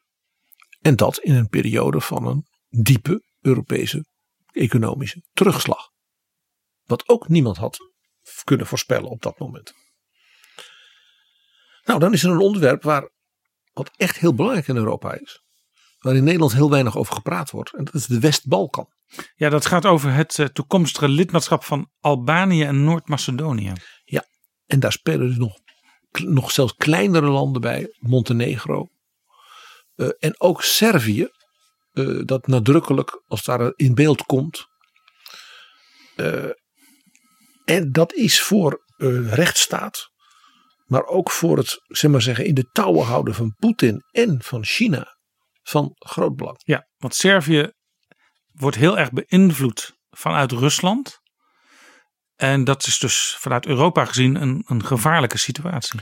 Ja, politiek is het wel interessant. Er waren dus heel onlangs verkiezingen in Servië. En dat was een triomf voor het C D A daar. Ik geloof iets van eenenzestig procent van de stemmen. Dus die hoort, die club, die hoort dus bij zeg maar, de Europese familie van mevrouw Merkel. Van het C D A in Nederland. Dus van de gematigde, uh, uh, soms ook wel wat behoudende in sociaal opzicht partijen. Ja. En dat is dus een plus als je die landen dus op een wat soepeler manier dus mee kunt nemen in het Europese discours, zoals men dat noemt. Nou, dus misschien is ook wel de tijd daarom ook wel rijp om allerlei andere redenen. Dat je zegt van nou laten ze toch vooral meedoen. Ja, zo, en zo'n land als Servië hoeft natuurlijk niet meteen lid te worden. Maar kan à la, eh, zoals we destijds besproken hebben met Carolien de Gruyter, à la Habsburgse Rijk eh, er wel zwaar bij betrokken worden. Want dat is in ons beider voordeel. En die tussenstappen op weg naar lidmaatschap, dat kennen wij ook van Tsjechië. Dat kennen we van uh, Slowakije, dat kennen we van Slovenië, van Kroatië. Dus in dat opzicht heeft Europa ook dus gewoon ervaring. We ja. weten hoe dat moet. Ja, er is nog een puntje, hè, als je ook een beetje over de, de randen van, Europa, van het Europa van nu kijkt. De nieuwe, nog steeds relatief nieuwe lidstaten Polen en Hongarije. Daar zijn natuurlijk problemen, ook vanuit het centrum van Europa gezien, met hoe zij omgaan met de rechtsstaat. Ja, dat is heel interessant. In, die, in dat document van de Duitsers voor hun voorzitterschap. Gemeinsam Europa wieder stark machen. Daar zit een passage in, daar staat, dat is buitengewoon scherp geformuleerd. De Europese waarden die te maken hebben dus met rechtsstaat en democratie zijn niet, staan niet ter discussie. En de mechanismen die daarvoor bestaan in Europa, dat is dus artikel zeven zoals dat heet, en het Europees gerechtshof, er wordt dus expliciet genoemd, daar wordt dus niet op afgedaan nee. in het Duitse voorzitterschap. Ja, en ik... Dat is een hele stevige formulering. Ja, dat is heel interessant, want dat artikel zeven, die procedure die, die, die loopt nu. Uh, maar ik heb wel eens vanuit de binnenkamers van de Europese Commissie gehoord dat als bijvoorbeeld het Europees Parlement roept om het straffen van uh, Polen, Hongarije, en dan, dan, voelen, dan voelen die mensen in de Europese Commissie, die voelen daarin mee. Maar ja, die zien ook dat er hele stevige procedures is die wel zorgvuldig, schriet voor schriet zou Merkel zeggen, moeten worden afgelopen. En dat is ook de enige manier waarop je het denk ik kunt doen. Hè? Want het gaat om de rechtsstaat en dan moet je ook wel het recht zijn werk laten doen. Grote stappen snel thuis werkt hier zeker niet. Dit is echt schriet voor schriet land. Kijk nou naar Polen. We gaan nog meemaken dat al het gedoe en hè, het gevoel van dreigementen ineens heel anders wordt, omdat de zittende president Duda verslagen gaat worden door een kandidaat waarin zeg maar C D A, D zesenzestig, de Groenen en wat dan niet samen meedoen. En die heeft bij de eerste ronde een verrassend goede score gehaald. En die kon dus wel eens zeg maar vijftig komma één procent van de stemmen halen. Ja, ja. En dan, sta, staat, dan, dan zegt mevrouw Merkel in haar half jaar, mooi zo. Ja, dat, dat was geeft weer perspectief. Een opmerkelijke uh, verkiezingsuitslag in de eerste ronde in Polen. Er komt nu een tweede ronde. En het is interessant hoe dat gaat verlopen. Dus dit soort thema's, ja, vandaar wat ik zei, een overvol half jaar. Zoals je ook in Hongarije wel ziet dat uh, op lokaal niveau al uh, burgemeesters zijn gekozen die eigenlijk diametraal tegenover de Orbán-regering staan qua politiek inhoudelijk denken. En dat zijn ook interessante ontwikkelingen. En ook heel interessant vond ik dat uh, de regering Orbán een hele serie soort noodwetten afkondigde vanwege uh, corona.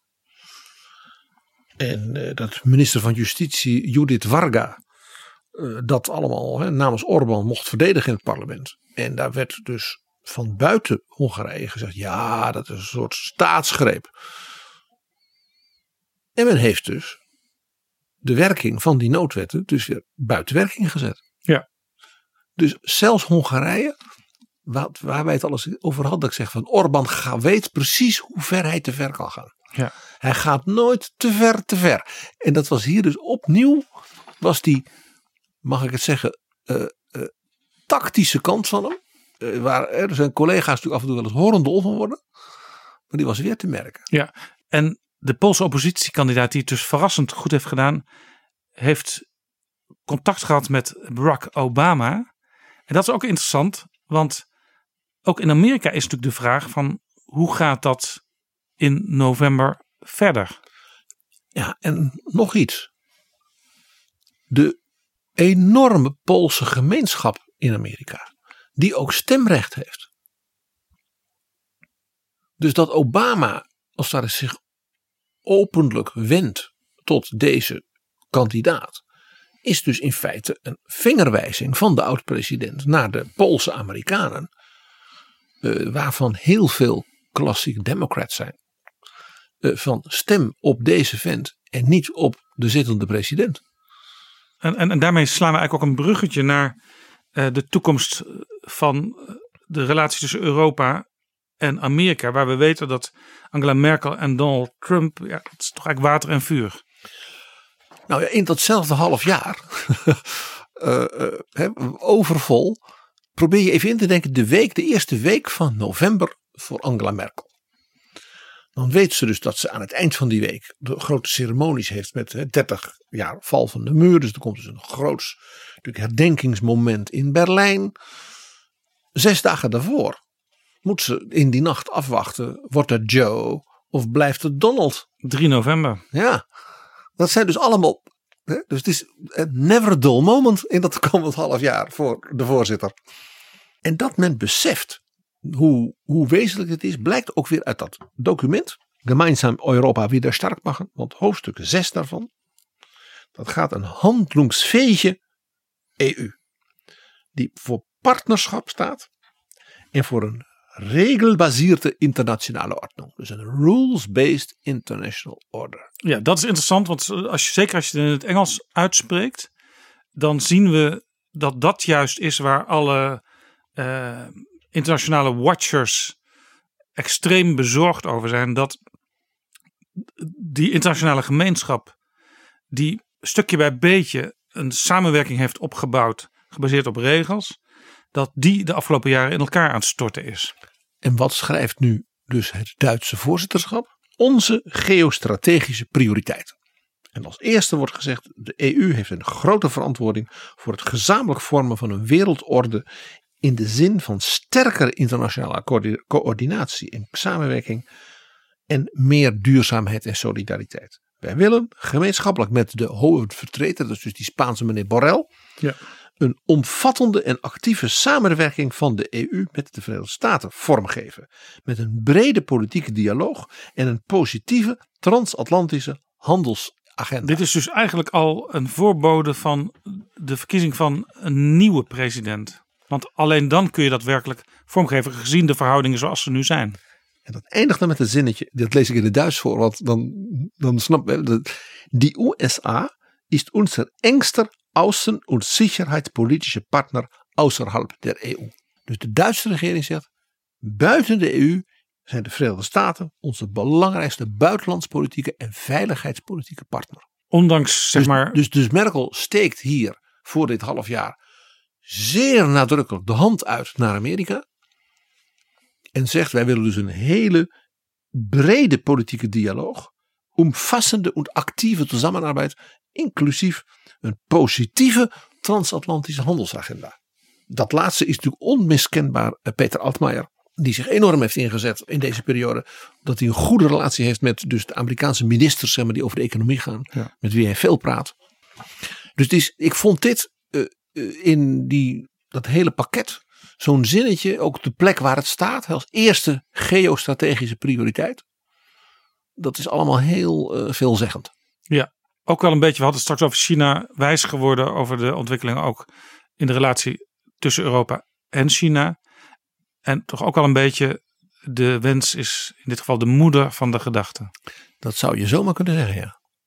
Wat er natuurlijk ook nu toch aan staat te komen, is wat ik maar noem een compleet redesign van de Europese economie. Niet alleen door corona, maar ook nog het klimaatvraagstuk.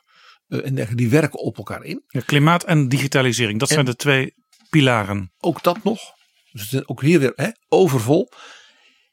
En ja, mijn oog viel toen op bladzijde elf van dat stuk. Naar aanleiding van het gesprek dat wij met Wopke Hoekstra hadden over zijn Humboldt-rede. Dat hij zei, ja, op het, op het punt van de hervorming van, zeg maar, de financiële structuur van Europa, bankenunie en dergelijke, werken wij heel goed samen met de Duitsers. Maar er zijn ook elementen waar we eigenlijk meer met de Fransen kunnen opschieten. Ja, Wopke Hoekstra dan met de Duitsers. Met, met Bruno Le Maire. Ja, dat is dat beeld dat Bruno Le Maire en ik, ook vanwege K L M en Air France, elkaar voortdurend dwars zitten. Natuurlijk heb je discussies, maar hij wou toen nogal benadrukken. Grote, echt heel grote dingen die te maken hebben met wat men noemt de financiële architectuur van Europa, doe ik graag met Le Maire. Ja, dat is dus interessant, want uh, vanuit Nederland denken we vaak, ja, we doen veel samen met Duitsland en minder met de Fransen, maar dat is ook wel aan het veranderen. Ja, en nou blijkt op bladzijde elf in dat stuk dat de Duitsers een beweging hebben gemaakt. Want daar staat nu ineens, we willen de kapitaalmarktunie verdiepen om de financiering via de kapitaalmarkt te bevorderen en de Europese kapitaalmarkt verder te integreren en internationaal effectiever te maken. Dat zorgt voor een betere financiering van de, zeg maar, de reële economie en strategische investeringen. En daarom ondersteunen wij ook de verdere ontwikkeling van de bankenunie. En het grappige was, Hoekstra zei toen, met die bankenunie, dat gaat prima met de Duitsers.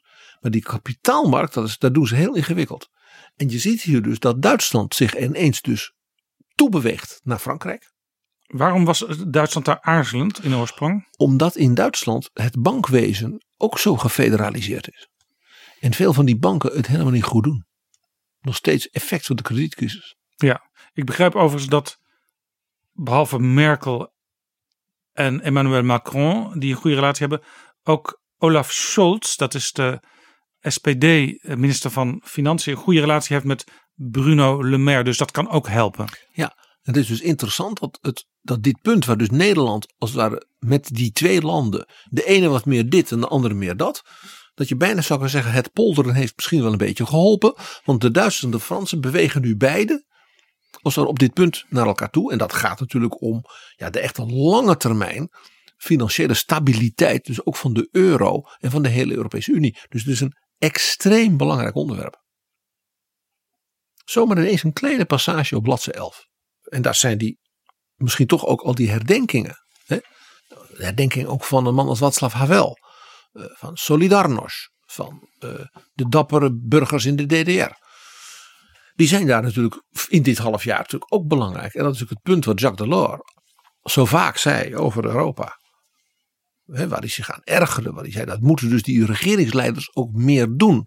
Maar ook de civil society in Europa meer doen. Hij zei altijd Europa vult uw portemonnee maar niet uw hart. En juist als je herdenkt dan kun je ook nog eens nadenken over de waarde van belangrijke momenten in de Europese geschiedenis. En zeker voor de mensen in Oost- en Midden-Europa. En dus ook iemand als Angela Merkel. Als ze denkt aan haar leven toen. En het leven van vandaag. Bij alle bekommernis. Maar dat je toch zegt van. We hebben het ook op een bepaalde manier weer ongelooflijk goed met elkaar. Wij wensen het Duitse voorzitterschap. Wij wensen vrouw dokter Merkel veel succes. Uh, Jaap. We hebben voor onze luisteraars nog een. Ja, een surprised guest. Want we hebben nu met elkaar gepraat. Ook vanuit de geschiedenis. Hè? Adenauer, Bismarck, Helmut Schmidt. Over Duitsers als voorzitters. Hoe doen ze dat nou? En we hebben een Duitser. Die een echte voorzitter is. Als gast. En die is de collegevoorzitter van de Universiteit Maastricht. Dus de eerste Duitser die de voorzitter is van een Nederlandse universiteit. Ja, we hadden onlangs de rector van de Universiteit Maastricht te gast, Rianne Letschert. En dat is dus een taakverdeling. Hè? Martin Paul hebben we het over, is de collegevoorzitter. Ja, en dat is een uh, bijzondere man. Het is een medicus. Uh, heeft in Amerika gestudeerd. Is daarna dus de chef geworden van het Academisch Ziekenhuis van Berlijn. Uh, dat was het, het Academisch Ziekenhuis van de D D R. Dus dat moest helemaal natuurlijk van onder tot boven gereorganiseerd worden. En nieuwe structuren en wat dan niet. Dus dat is een, uh, uh, ja, iemand die behalve dat hij natuurlijk een goed medicus is. Als bestuurder ook wel een kanjer. En ja, dat was klaar. En toen wou hij wat anders. En toen is hij door uh, de oud-minister Jo Ritsen. Die toen de voorzitter was van de Universiteit Maastricht. Naar dat academisch ziekenhuis in Maastricht gelokt. Want daar kon hij een heel nieuw, ja eigenlijk een nieuw stuk innovatief. Uh, medisch onderzoek en ziekenhuizen wat dan niet opbouwen. En dat deed hij zo goed dat Jo Ritsen en dat bestuur hebben gezegd van waarom volg jij Jo Ritsen niet op als collegevoorzitter? Dus we hebben hier een Duitse wetenschapper en bestuurder die in een Nederlandse omgeving bestuurt en voorzit. En je begrijpt, het kan haast niet anders. Dat heeft zo zijn eigenaardigheden. We gaan met hem praten. Dit is Betrouwbare Bronnen, een podcast met betrouwbare bronnen.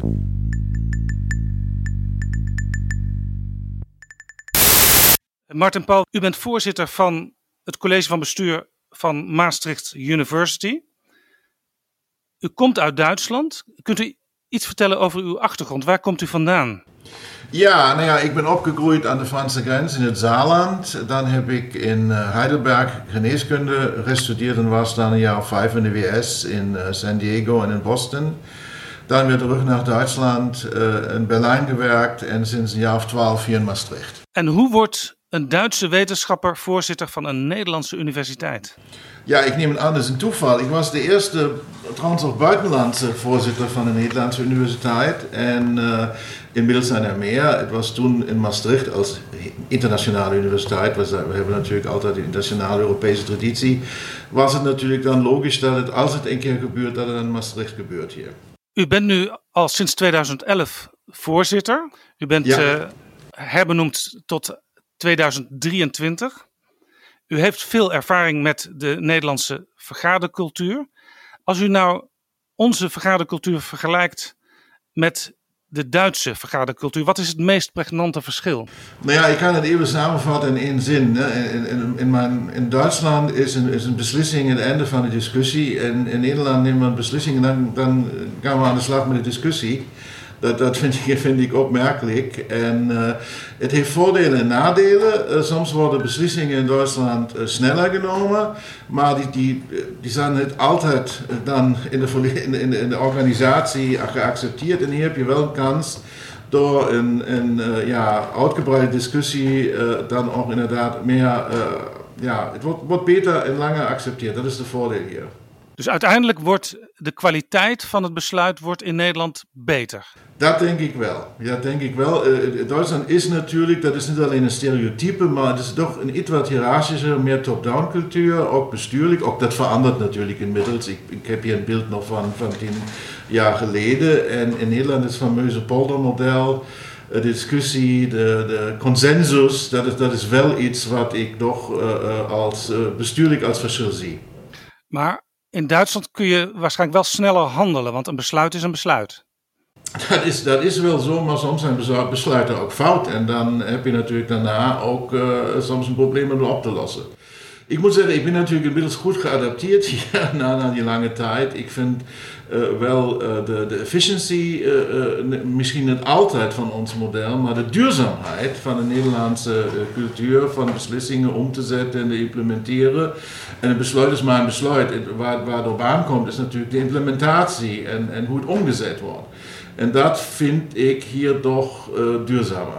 Maar wordt u van die Nederlandse vergadercultuur... eigenlijk is een besluit nooit een definitief besluit. Wordt u daar af en toe niet horendol van? Ja, misschien in de eerste jaren die ik hier was. Even wennen. Hè? Ik heb maar een, een, een interview gegeven. Dat, dat noemde ik dan wennen aan bijpraten. Maar uh, ik, ik, ik kom ook uit, uit, uit een, ja, een generatie in Duitsland waar we ook iets meer... Uh, daarom ben ik ook hier weggegaan. In Duitsland weggegaan omdat ik dat top-down gedoe uh, net zo plezierig vond. Nee, ik word daar niet langer zien als dat is gewoon een manier hoe uh, we hier zaken doen. Trouwens is, is mijn universiteit ook de universiteit waar veertig procent van uh, de hoogleraren uit het buitenland komen. Dus we zijn alle hier om ook een beetje, omdat we ook die, die consensuscultuur leuk en spannend vinden. Dat bijpraten, dat kan ik mij nog herinneren, dat interview. Want ja. U zei toen dat u moest wennen aan het feit dat na een vergadering iemand dan best een uur later terugkwam en zei ja, maar ik heb met jouw voorganger bijgepraat ja. en ja. toen bleek er een ander besluit, het besluit dan weer te kunnen vervangen en dan begon ja. het weer van voren af aan. Ja, nou ja, ik heb natuurlijk geprobeerd, uh, ook, ook van mijn eigen achtergrond een paar dingen hier... Uh, Uh, ja, in te voeren die ik wel behulpzaam vond. Bijvoorbeeld naar aanleiding van, van deze situatie uh, heb ik ook, ook vastgelegd uh, dat uh, een afspraak is een afspraak als er op papier staat. Uh, uh, ook goede documentatie van besluitvorming en dingen. Uh, dus ik heb ook een beetje van mijn, mijn ik zeg maar, uh, Duitse uh, arsenaal een beetje meegenomen. En dat wordt ook hier op prijs gesteld. Ja, dus u heeft ja. de Nederlandse collega's ook nog wat kunnen leren. Nou, wat heet leren? Het is gewoon, uh, we bewegen naar elkaar toe. En het is, kijk, ik ben, ben niet van, van, uh, uh, van zo'n zwart-wit uh, gedrag. Daar is alles, alles beter dan hier of andersom. Uh, we leren van elkaar. Dat is ook spannend aan zo'n internationale universiteit. Uh, er zijn natuurlijk niet alleen uh, Duitsers, Nederlanders, Amerikanen, Canadezen. Uh, ik, ik zal maar, ik zal maar noemen, dat is de bestuurlijke international classroom uh, met die we hier oefenen. En iedereen brengt een beetje zijn eigen uh, achtergrond in en daar staat iets, iets moois van. Daarom is het ook een mooie plek om te werken aan deze universiteit. Nou, nou maakt u als voorzitter ook in zekere zin deel uit van polderend Nederland.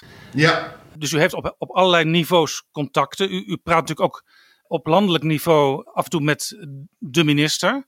Hoe, hoe gaat dat dan? En is daar een verschil met de Duitse cultuur? Ja, ik vind dat uh, uh, overheidsinstanties hier veel toegankelijker zijn uh, dan uh, in Duitsland. Het is veel makkelijker in het gesprek te komen. Bijvoorbeeld als ik in het buitenland uh, ben, uh, zijn uh, de, de, de Nederlandse ambassades veel dienstbaarder. Het is veel makkelijker met, met hier met een commissaris van Koning of met, met, met een overheidsvertegenwoordiger in gesprek te komen. Dat vind ik heel prettig. dat is in Duitsland soms uh, heel moeilijk. Ja? Dat, is, dat is bijna als ik, als ik op bezoek bij de paus ben. Uh, en uh, dat, vind ik, dat, dat vind ik ook een voordeel hier, moet ik zeggen. En dan is dat polderen natuurlijk in methode, uh, of een, om in gesprek te gaan, maar uh, de contact te hebben, die gesprekken aan te gaan op korte termijn, dat vind ik wel prettig. Typisch Nederlands is natuurlijk ook, wat ik maar zal zeggen, de koepels. Hè? U zit natuurlijk bij de V S N U, u kent N W O, u kent de K N W, u kent de Vereniging Hogescholen. Hoe, hoe, hoe, hoe ziet u dat vergeleken met zeg maar, de Duitse vergadercultuur? Nou ja, er is één groot verschil, is uh, dat natuurlijk in hoger onderwijs. Uh, Duitsland is een federaal land, dus de, het beleid over hoger onderwijs is geen nationaal beleid zoals in Nederland. Het is gewoon ook deelstatenbeleid. Dus uh, uh, in Beieren is het weer anders dan in Noord-Rijn-Westfalen dan in Berlijn. Dus de, de, bijvoorbeeld de besturen, die hebben wel koepels op nationaal niveau, maar die hebben toch minder, minder invloed dan uh, omdat, het, om, omdat de regels en de wetten uh, heel verschillend zijn in al die uh, uh, verschillende deelstaten. Dat is hier natuurlijk anders, het centralistischer. Uh, uh, ik, ik zeg, vertel mijn Duitse collega's altijd, ik, ik leef in een, in een sociale monarchie of zoiets. Dat, is, dat heeft ook weer voordelen. En uh, dus... Uh, een sociale monarchie. Ja, ja, ja. Het andere is natuurlijk, soms vind ik ook dat, dat hier te veel, uh, uh, niet, niet koepels, te veel organisaties zijn. Uh, die soms over hetzelfde uh, gaan. You know, al, al die adviezen gaan over wetenschap. Dat is dan weer in Duitsland iets strakker geregeld. Uh, daar is maar één wetenschapsraad en die doet het natuurlijk voor heel Duitsland dan. Dus is ook, ook uh, ja, voordeel en nadeel, zoals Johan Greuf zei. Ja, u, u bent in Berlijn vicevoorzitter geweest van het Charité Medical Center. Ja. Uh, daar heeft u ook nog zeg maar het staartje meegemaakt, of althans de, de, de post-D D R-samenleving. Uh, Ik kan me voorstellen dat daar ook nog wel sprake was van cultuurverschil tussen Oost en West. Oh ja, oh ja. En dit natuurlijk uh, in, in dezelfde uh, panden, in dezelfde gebouwen, in dezelfde laboratoria. En uh, niet alleen cultuurverschillen. In die tijd was het al zo dat uh, een, een medewerker uh, uit het Oosten uh, dan ook nog vijftien procent minder uh, inkomen had voor dezelfde werk dan zijn collega aan de, aan de overkant uh, van de tafel. Maar dat heeft natuurlijk ook tot grote uh, uh, ja, discussies geleid. En het was een moeilijke tijd. Het heeft zeker een jaar of tien, minimaal een jaar of tien geduurd tot je een bepaalde normaliteit aan terugkwam. Ja, u heeft een nog bredere ervaring, zou je kunnen zeggen. U, u bent ook lid van de Nationale Wetenschapsraad in Oostenrijk. Ja, ja. Heeft, vanuit Nederland kijken we altijd naar Oostenrijk. Ja, dat is een soort Duitsland. Hebben wij daar gelijk in of is daar ook... toch weer sprake van een nee, andere cultuur. Nee, dat is, dat, is dat is een misconceptie. Ja, ik, ik, vind, ik vind altijd, uh, Zuid-Europa begint kort voor Wenen.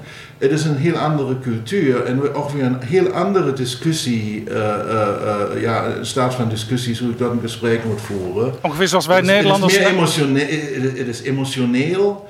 Uh, uh, uh, als we daar als wetenschapsraad soms, soms ad- adviezen uh, uh, geven. En in Duitsland wordt gewoon wat de wetenschap zegt geaccepteerd. En in Nederland, als de A W T iets zegt, dan uh, vindt daar een, een, een goede, serieuze discussie. Daar is het veel emotioneel. En dan, en, dan krijgt men dan soms ook dreigende e-mails. Of het is veel uh, ja, emotioneel als het goed wordt om te beschrijven. Het is, is een misconceptie dat Oostenrijk zo'n beetje de verlenging van Duitsland is of andersom. Het is gewoon weer een ander land met een andere cultuur. Ik zie hier een, een soort echo nog van de Habsburgse tijd, waarbij Oostenrijk, Hongarije, uh, zeg maar ook Balkanlanden en met een grote diversiteit samenwerkten. Het, het is wel mogelijk, het is wel mogelijk, maar, maar ik heb dat, voor mij was het verrassend als uh, men in, in, in, in een raad is die door de minister ingesteld is, die de overheid adviseert en men, men heeft dan a- aanvragen aan universiteiten en instellingen, uh, dat dat dan niet altijd heel serieus wordt genomen.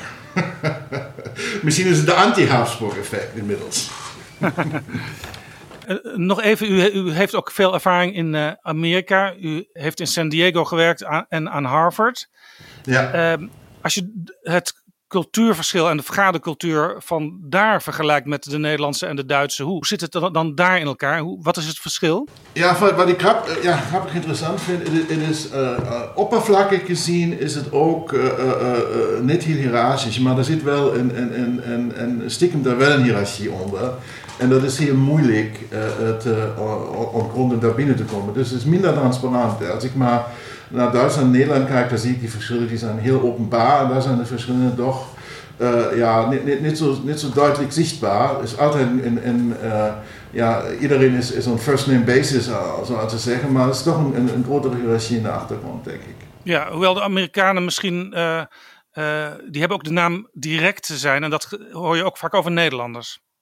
Ja, ja, precies. Maar dat ook, ook, ook de W S is niet de W S. Dat zijn misschien de Amerikanen aan de oostkust. In, in uh, Californië is het ook weer iets relaxter. Is natuurlijk ook een heel groot land met heel verschillende mentaliteiten. En uh, uh, ik ben getrouwd met een Amerikaanse. Ik kan nog beoordelen dat dat daar ook direct uit is. Die komt wel van de oostkust. Maar uh, op andere plekken is dat nog weer verschillend. Ja. Dat is toch uh, een groot land, de W S. Die directheid van de Nederlanders... Uh, die wordt in andere landen van Europa ook wel eens beschouwd als een soort ja, onbeleefdheid en zelfs een beetje uh, arrogant. Herkent u dat? Nee, überhaupt niet. Maar nu ben ik hier natuurlijk in Limburg, in, in, in, Zuid, in het zuiden, daar herken ik het überhaupt niet. Maar ik heb ook heel lang met collega's in Groningen samengewerkt, ik herken het niet. Uh, ik vind direct dat trouw trouwens ook prima en, en, en het negatief, nu heb ik natuurlijk heel lang in Berlijn gewerkt en Berlijn heeft ook weer in Duitsland een, een bijzondere uh, reputatie voor botheid.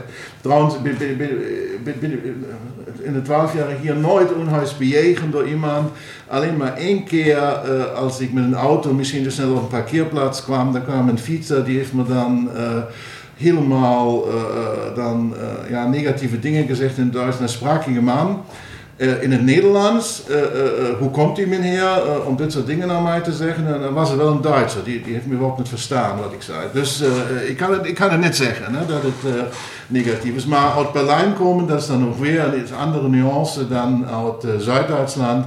Dat heeft misschien geholpen. Maar ik heb er überhaupt geen probleem mee. Als u één ding zou mogen veranderen in de Nederlandse vergadercultuur, wat was dat?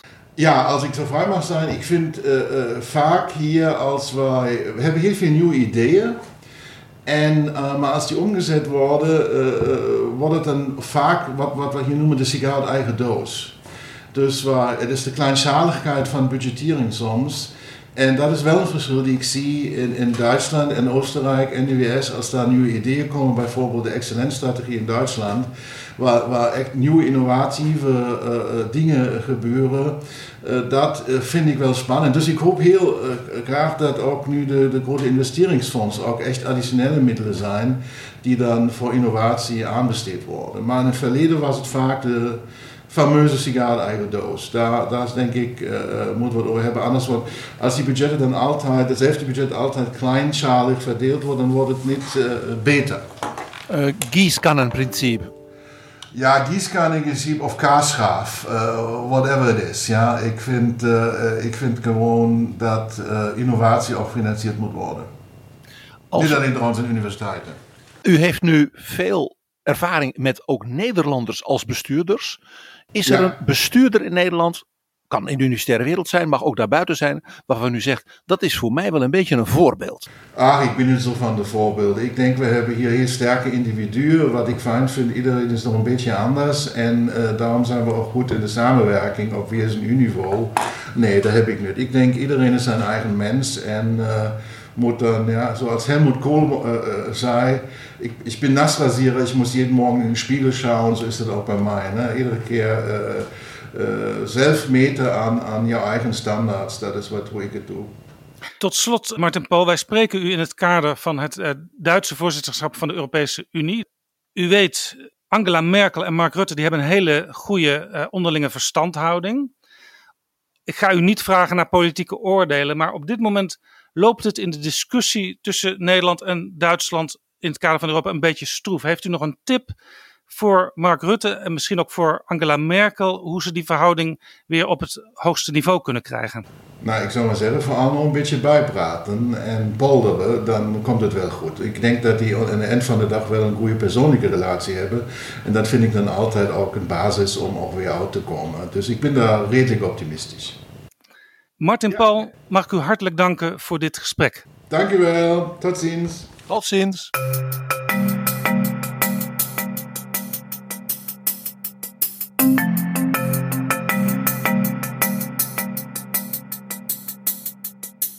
Zo, dit was Betrouwbare Bronnen, aflevering honderdtweeëntwintig. Deze aflevering is mede mogelijk gemaakt door de Europese Commissie, door We Nederland en door donaties van luisteraars. Dank daarvoor. Wil je Betrouwbare Bronnen mede mogelijk maken? Ga naar vriendvandeshow.nl slash bb. Daar kun je ook reageren op deze en andere afleveringen. Overweeg je Betrouwbare Bronnen te sponsoren of in deze podcast te adverteren? Stuur dan een mailtje aan Flip Kilian Adams. Dat is flipapenstaart dagennacht punt n l. Tot de volgende keer. Betrouwbare Bronnen wordt gemaakt door Jaap Jansen in samenwerking met dag en nacht punt n l.